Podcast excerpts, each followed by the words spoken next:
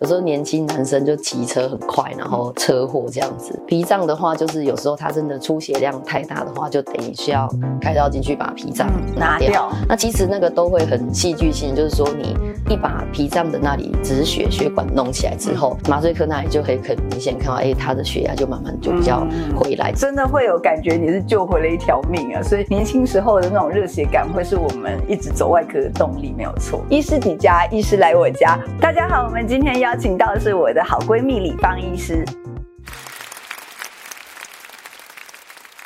很多人都会问说，我们是不是因为一起都是外科医师的训练而成为好闺蜜？错，不是这个样子。其实是因为我们本来就是闺蜜，但是闺蜜总会有不同兴趣。有的人闺蜜是会一起逛街，然后讲男朋友坏话，那我们会一起开刀。讲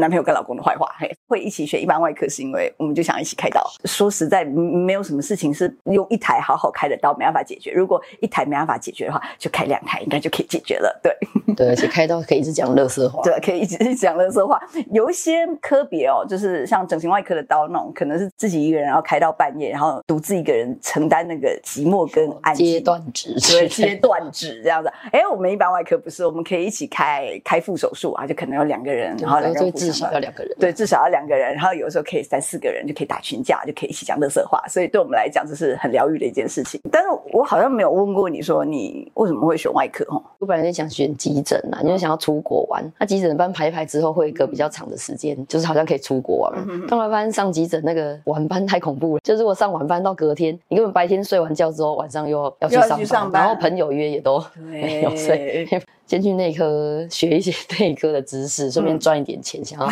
出国玩。结果没想到，好了，最后也没出国玩。然后，但内科那时候就是你们那时候不是打给我，就是永远都是很低潮的那个黑，就是、就是很像黑洞。外科个性的人去选的内科，在那一年当中是真的会变成好像一个很忧郁、枯萎的花的状态，这样。就就是你要想说，因为内科病人半夜是很多问题，什么睡不着，什么等等，大小事非常多。就是你半夜一直被叫起来处理这些问题，你觉得？你比较 OK，还是说半夜被叫起来开刀这样子？对，对被叫起来其实都很烦呐。但真的下去开刀之后，哎，就精神就来了。那开完有时候，尤其是那时候小住院医师，有时候哎自己类似有点独立，开完一个哎开完就蛮有成就感，这样，然后还很亢奋，有点睡不着。就是说，只是把你半夜被叫起来，我觉得开刀比较可以接受，比较兴奋，就是这样。对，对，我是说有以前有一些人会有那误解，觉得我们好像选外科的就一定要什么胆子非常大啊，然后什么血腥场面啊什么。大部分归纳起来，大部分人都走外科个性的人，好像都很喜欢自己做手工。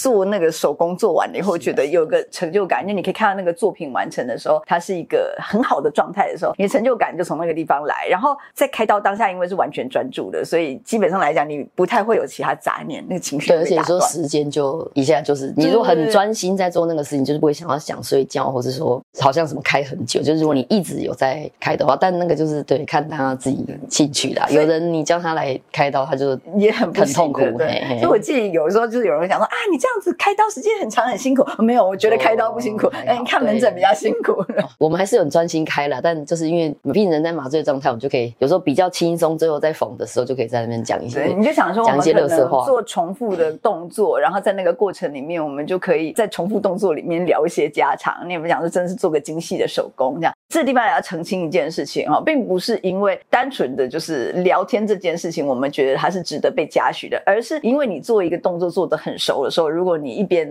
可以聊天的话，代表这台刀其实跟平常一样非常的顺利。如果有一台刀鸦雀无声，没有人聊天的话，那你就知道那台刀其实应该、哦、啊，应该像我们现在都开开。会去别人房间，像我去阿平学长房间聊天，我一进去，我讲一句话之后，我就知道这台刀怎样。顺不顺？就是他如果很顺，他就会跟我在那边狗戏沙在那边讲的。对，他如果就没什么反应，我就知道默默我就退出，嗯、我就不跟他。这台刀可能有它复杂跟困难的程度，这样在我们成长过程中，其实会碰到很多外科的学长。哎，讲实在，我觉得我们多少是被那个学长骗进来。嗯、对，不是那个阿吉亚学长，就是、哦、对啊，这我们这样开始要点名，对不对？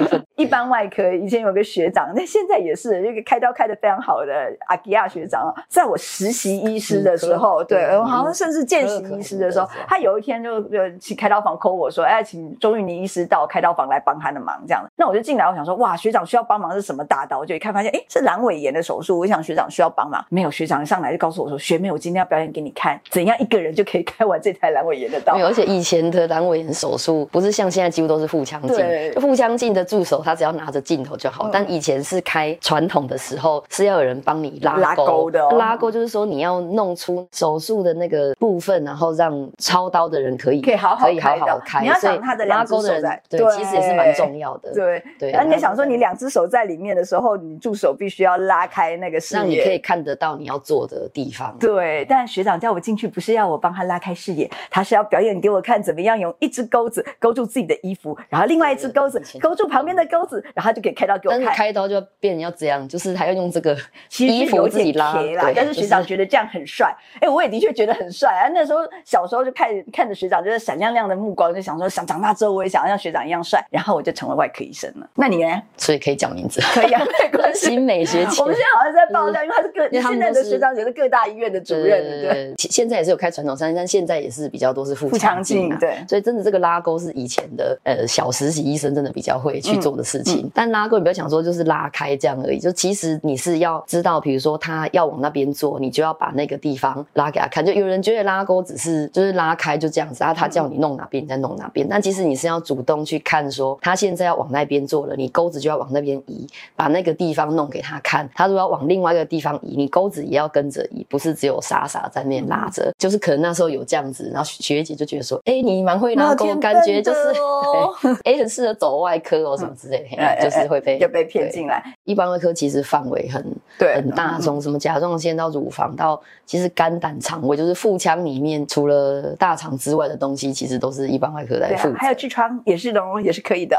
对，包括什么脾脏、什么肝脏、全部都是我们科啦。所以有一些像外伤，大家没有想到，就是说有时候你车祸撞伤或什么的，造成腹内出血，其实也是我们科负责。就是那时候淡水马街其实蛮多外伤的。有时候年轻男生就骑车很快，然后车祸这样子，然后所以来其实腹腔里面最容易受伤的就是脾脏啦。好，那脾脏的话，就是有时候它真的出血量太大的话，就等于需要开刀进去把脾脏拿掉。对，那所以那时候是 A 检查出来这个，所以就紧急手术。那其实那个都会很戏剧性，就是说你一把脾脏的那里止血血管弄起来之后，麻醉科那里就可以很明显看到，哎，他的血压就慢慢就比较回来。就是这个就是很一翻两瞪眼的事情，你去做这件事情，他就有这样子很好的那个，对对，但那隔天就他甚至连就是连交病房都没有住分，就在一般病房。但隔天去查房，因为还有跟胸腔外科的那个豪哥一起 combine，就是他他好像肺部也有一点什么的，对。但我去查房的时候，反正就是豪哥刚好也有出现。然后因为那个就是一个小屁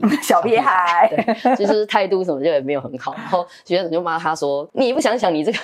你这个命是这个这个 医师姐姐。”他说姐姐，我忘记，但是反正就不要说阿姨，我们都可以接受。叫他那个 讲话要有礼貌一点，这样。但是那时候就是的确像这种外伤这种很快，虽然很紧急的 case，但就是处理完就会当然会很有成就感，这样。你真的会有感觉你是救回了一条命啊！所以年轻时候的那种热血感，会是我们一直走外科的动力，没有错。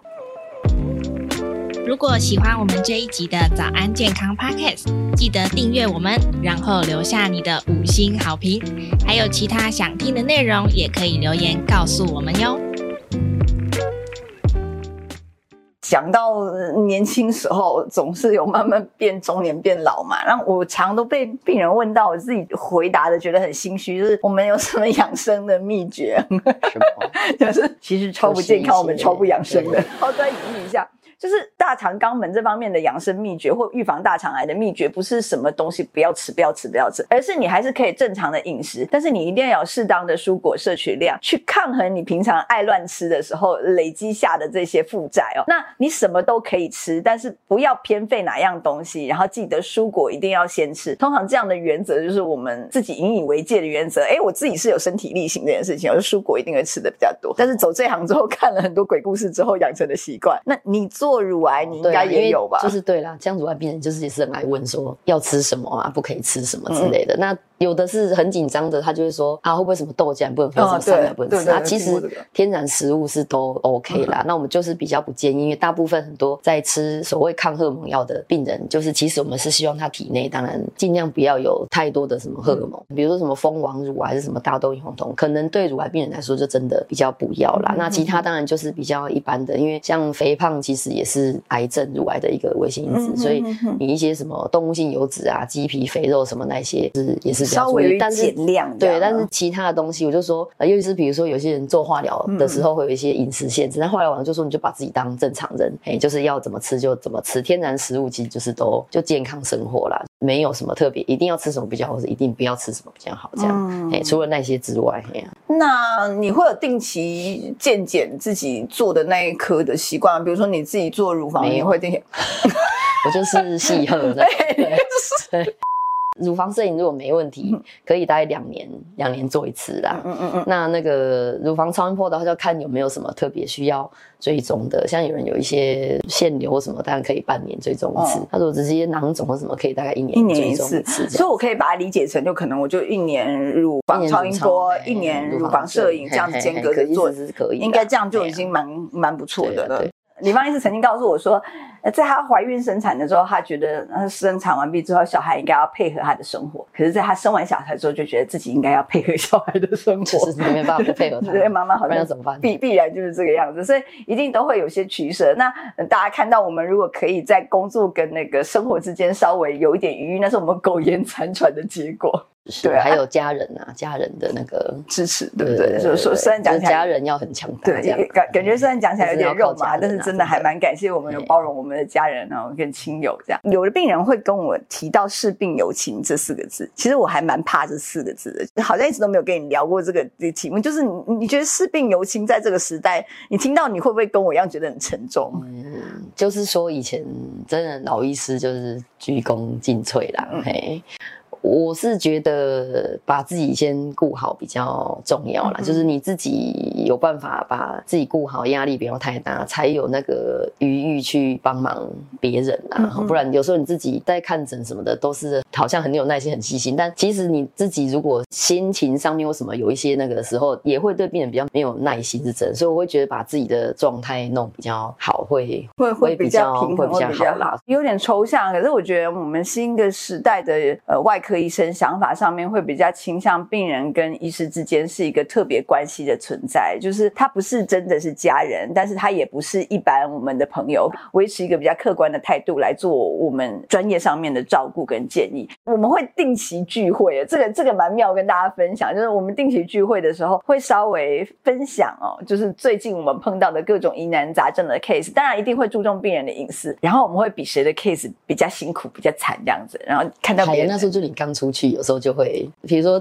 比较焦虑的病人拿一些什么在，你很小的东西来这边跟你那边吵，对，然后我们就不是会讲说一些比较严重、比较。对，比如说我的病人可能因为他开完痔疮手术之后肛门有一个疤痕，他觉得这件事情他完全不能接受，在门诊哭了起来。然后我跟李邦医师聚会的时候，就告诉我说：“哦，我想我不知道怎么安慰你，但是我昨天有个病人一边开刀一边 CPR，后来没有救回来，虽然我已经尽力。”你就突然觉得那个疤痕的病人，我应该没有什么对不起他的地方，我把他好好治疗好就好。这几集我们都是在谈乳房的问题，那你有没有什么就是关于我专科的，让我可以贡献给你的知识呢？嗯就是反正怀孕什么的，因为便秘什么那些，反正就真的很容易，几乎所有人多多少少都有痔疮。嗯。我现在生完第一个，然后诶、欸，可能痔疮很厉害，但我还想再生第二个。到底我是不是我要现在去弄，还是说我生完第二胎再去在一起去对在一起？然后不然生第二胎，万一我又那个对又复发，那不是好像白开？呃，它是有标准解答了。如果你第一胎在怀孕当中，你就感受到这个痔疮痛到让你无法生活，或者在你第一胎生产完毕之后，这个痔疮曾经痛到超过两个礼拜，让你觉得痛不欲生，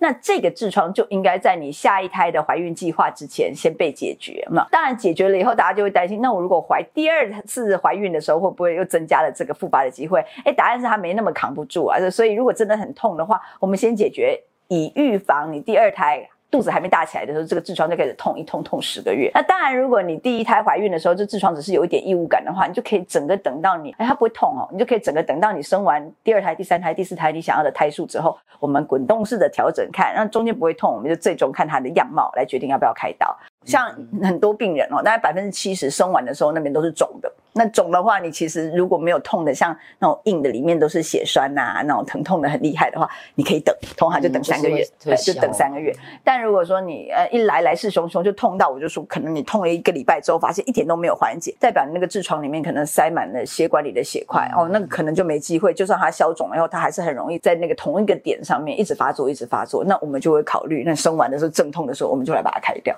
哎，所以其实会看那个疼痛来得及的那个状况。那我们今天就非常感谢我的好闺蜜李芳医师来接受我们的访问，医师迪迦，我们下次见。